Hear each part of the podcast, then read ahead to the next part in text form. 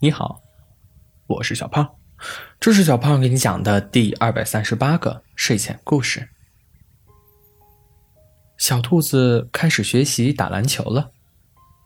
第一步，小兔子报了一个篮球班。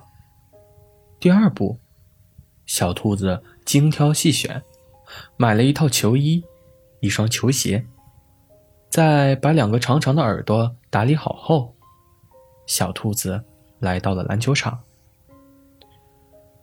小狐狸正在篮下挥汗如雨，远远的看着捂得严严实实的小兔子，他便停下了手上的动作，拧开一瓶水，大口喝了起来。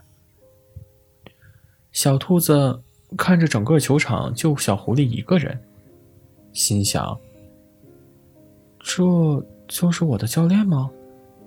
有点年轻啊。还有点小帅，嘿嘿。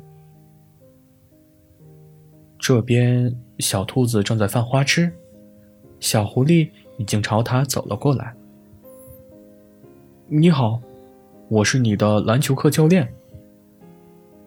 小狐狸露出一个大大的微笑，小兔子也大方的笑道：“教练你好，以后麻烦你教我喽。”小狐狸沉默了一下，从上到下打量了一遍小兔子，随后一改刚才和善的语气，严肃道：“你要是想学打篮球，第一件事就是不能怕晒。以后别让我看见这些东西。”小狐狸指了指小兔子的帽子、冰丝袖等一系列装备。小兔子的粉色泡泡，仿佛啪的一声碎了，委屈巴巴的说了一声：“哦。”便去一旁拆装备。接下来的一段时间，小兔子很是听话的轻装上阵。可过了一个月，小兔子还是觉得自己啥也没学会，于是。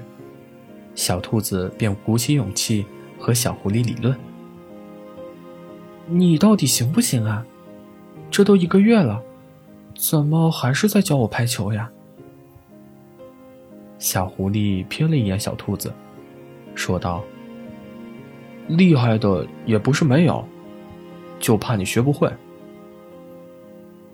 小兔子一下子激动起来：“来来来，你尽管教。”小狐狸笑了笑，给小兔子示范了一个带球绕人的动作。这有什么难的？看我！说着，小兔子抢过球，便要过小狐狸。可小狐狸怎么可能让小兔子轻易过去呢？可怜的小兔子被小狐狸挡得死死的。这个僵局让小兔子很气恼。气急之下，小兔子看着小狐狸，凑上小嘴儿，在小狐狸脸上吧唧一口。趁小狐狸发愣的间隙，拍着球就来了一套完美的投篮动作。随后，小兔子一蹦一跳的喊道：“我成功了，小样！”小狐狸还没缓过神儿。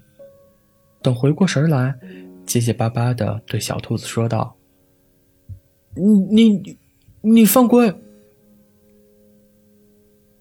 要说小兔子之前还有点不好意思，现在可就是理直气壮了。你都没教我规则，我怎么算犯规呢？小狐狸突然有种搬起石头砸自己脚的感觉。不过，这种感觉好像还不错。一个月后，小狐狸正蹲在胡萝卜地里辛勤劳作，小兔子躺在大树下乘凉，嘴里还说着：“要想成为我的优秀男朋友，第一件事就是要会种胡萝卜。”小狐狸。默默的翻了个白眼。